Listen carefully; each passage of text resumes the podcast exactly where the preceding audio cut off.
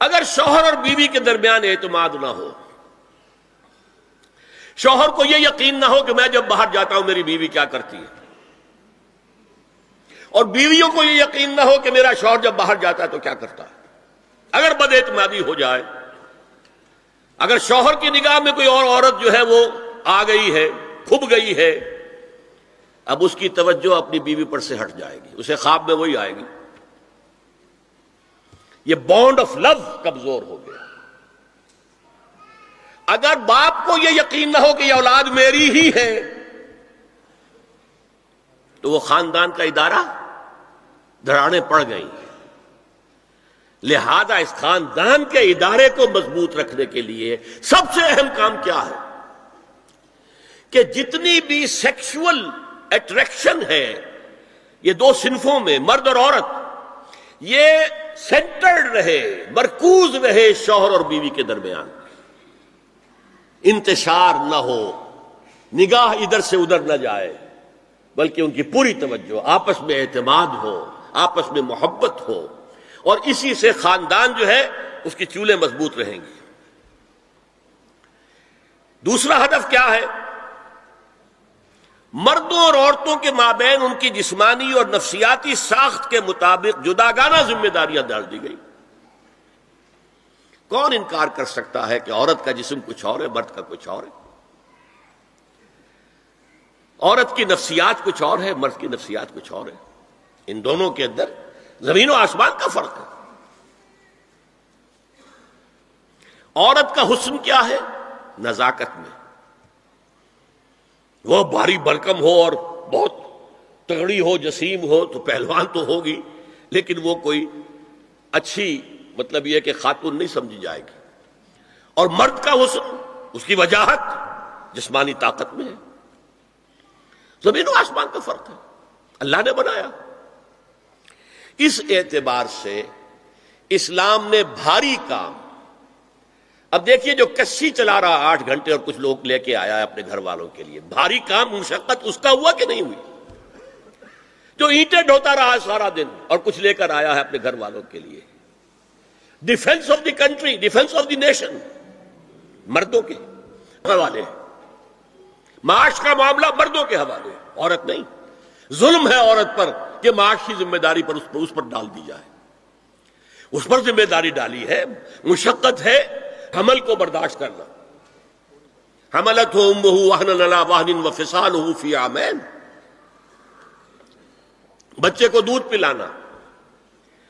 رات کو بچہ روتا ہے تو ماں جاگتی ہے، باپ تو نہیں جاگتا۔ ماں اپنی نیند حرام کر دے گی۔ باپ کو وہ خود کہے گی کہ اس کو نہ، اس کو ڈسٹربنس نہ ہو، یہ سوئے تاکہ کل جائے، کام پر جا سکے۔ محنت اور مشقت کر سکے۔ تو حال جو ہے کسی قوم کا وہ مردوں کے حوالے اور مستقبل عورت کے حوالے۔ مستقبل ہے نیکسٹ جنریشن وہ کہاں سے آئے گی؟ وہ عورت کے رحم میں پرورش پائے گی۔ یہ مستقبل ہے آپ کا۔ یہ عورت کی گود میں پرورش پائے گی۔ تو مستقبل کا سارا بوجھ عورت پر۔ حال کی ساری ذمہ داریاں، معاش ڈیفنس ہر شے مرد کے اوپر۔ نمبر تین جو ہدف ہے، بہت بڑا بہت بڑا بہت بڑا۔ جنسی انضباط، سیکس ڈسپلن۔ زنا کی روک تھام، لا تقرب الزنا۔ انہو کا دفاحشتا وسا سبیلا۔ زنا کے قریب تک نہ پھٹکو، یہ نہیں کہا کہ لا تزنو۔ نہیں۔ قریب تک نہ پھٹکو۔ جیسے کہ یہ فیصلہ باد کا ہمارا گول چکر ہے اور آٹھ بازار آ رہے ہیں۔ اب کوئی سرکاری پروگرام یہ ہے کہ اس گول چکر تک، چوک تک کوئی بھی جلوس نہ پہنچے تو آٹھوں بازاروں کو بند کرو گے نا۔ لہذا دور دور تک اللہ تعالی نے وہ حدیں لگا دی ہیں کہ زنا کی ترغیب نہ ہو، زنا کے راستے جو ہے وہ مسدود ہو جائیں۔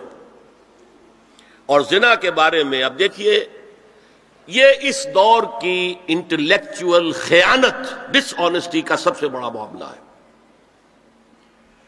جدید نفسیات کا بابا آدم مانا جاتا ہے فرائڈ اور فرائڈ کے نزدیک انسان کے محرکات عمل میں سب سے زیادہ طاقتور، سب سے زیادہ پوٹنٹ سیکس ہے۔ مارکس نے قرار دیا پیٹ کو، معاشی ضرورت۔ فرائڈ نے کہا نہیں سیکس سیکس ہے اصل شے۔ اصل محرک انسان میں، یہاں تک کہتا ہے، ایڈیپس کمپلیکس۔ باپ اگر محبت بھری نگاہ سے بیٹی کو دیکھ رہا ہے تو یہ بھی سیکس ہے۔ اور ماں اگر بیٹے سے محبت کر رہی ہے تو یہ بھی سیکس ہے۔ ان ان کمبختوں کا اصل یہ معاملہ ہے کہ ایک شے پر نگاہ جم گئی تو سب کچھ اسی کے گرد گھما دیا۔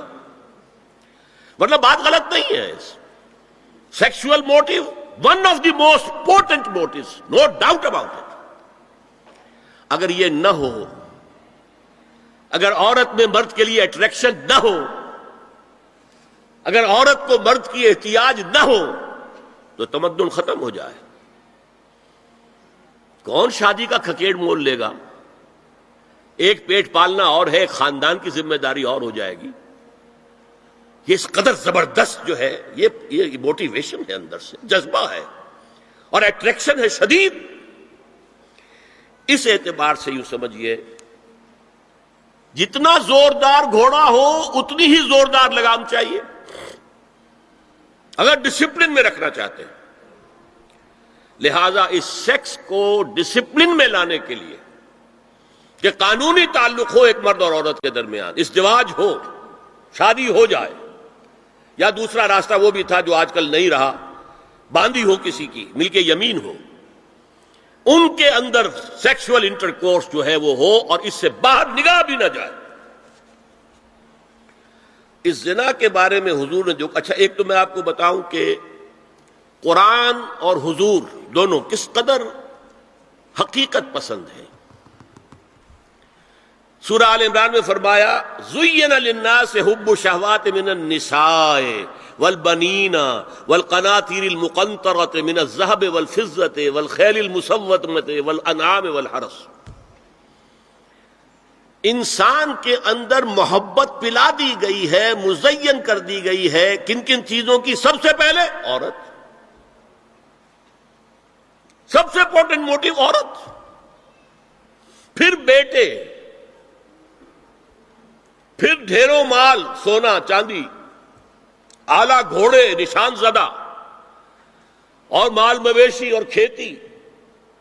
لیکن سب سے پہلے عورت زین للناس حب الشهوات من النساء والبنين والقناطير المقنطرة من الذهب والفضة والخيل المسومة والانعام والحرث۔ اسی طرح دیکھیے، حضور صلی اللہ علیہ وسلم فرماتے ہیں، یہ مسند احمد میں بھی حدیث ہے اور حاکم اور بحقی نے بھی۔ انس ابن مالک رضی اللہ تعالی عنہ۔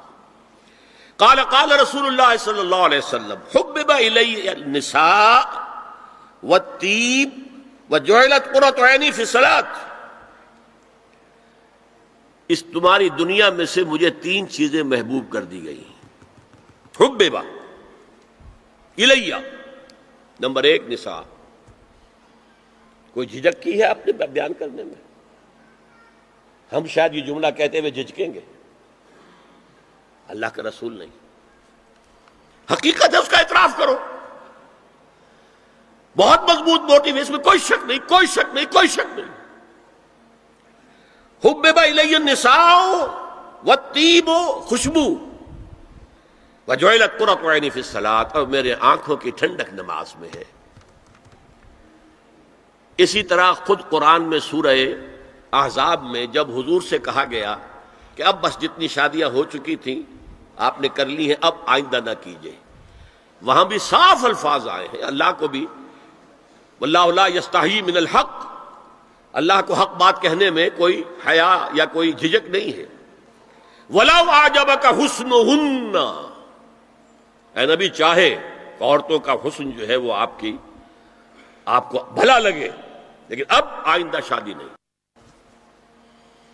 یہ میں تائید کر رہا ہوں فرائڈ کی۔ اس گدھے نے جو آگے تک پہنچا دیا ہے معاملہ، وہ ہے غلط۔ بنیادی بات صحیح ہے، قرآن مجید کے مطابق ہے کہ سیکس موٹو بہت سخت ہے، بہت زوردار ہے۔ اب زنا جو ہے، اس کے لیے حضور نے جو کچھ فرمایا وہ سن لیجیے۔ ان ابن عباس قال ما رأيت شيئا اشبه باللمم مما قال ابو هريره عن النبي صلی اللہ علیہ وسلم. حضور کی حدیث ہے. ان اللہ كتب على ابن آدم حظه من الزنا. ادرک ذالک لا محال. اللہ تعالی نے ہر انسان کا زنا میں ایک حصہ لکھ دیا ہے جو اس کو پہنچ کر رہے گا. فضن العین النظر. آنکھوں کا زنا ہے نا محرم عورت کو دیکھنا۔ یہ بھی زنا ہے۔ اگر زنا کو روکنا ہے تو یہاں پر بھی قدگن لگے گی۔ ایک ایک جگہ آیا ہے حدیث میں نظر و سہمن یہ تیر ہے، یہ نظر جو ہے، نگاہوں کے تیر۔ یہ تو آپ شاعری کے اندر بھی اور گانوں کے اندر بھی نگاہوں کے تیر۔ سنتے ہیں کہ نہیں سنتے؟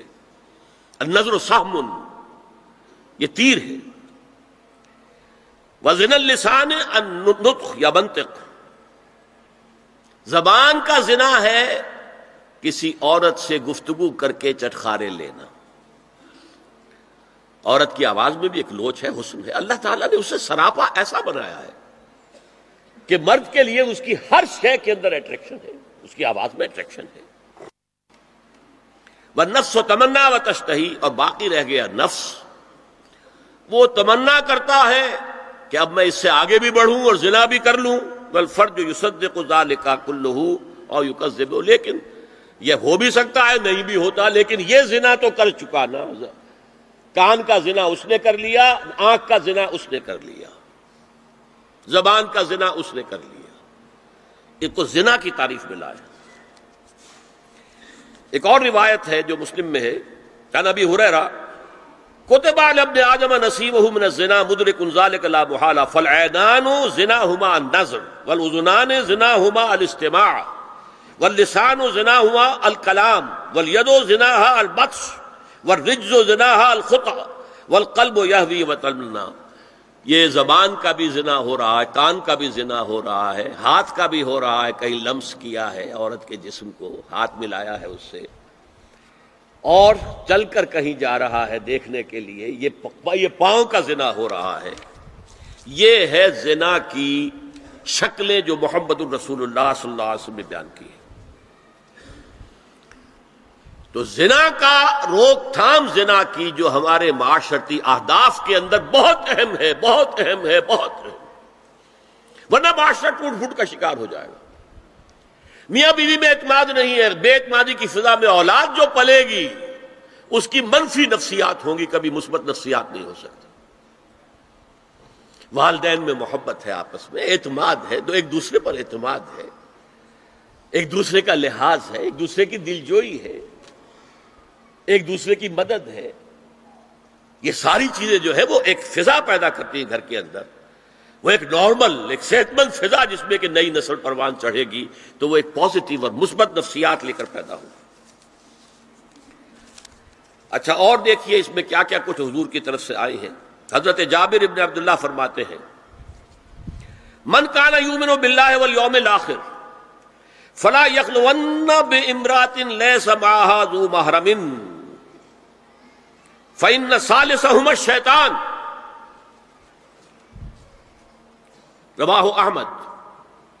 دیکھو، جو شخص بھی اللہ پر اور یوم آخر پر ایمان رکھتا ہو، وہ کبھی کسی اجنبی عورت کے ساتھ خلوت میں نہ رہے، ملاقات نہ کرے، جس کے ساتھ کہ اس کا کوئی محرم شامل نہ ہو۔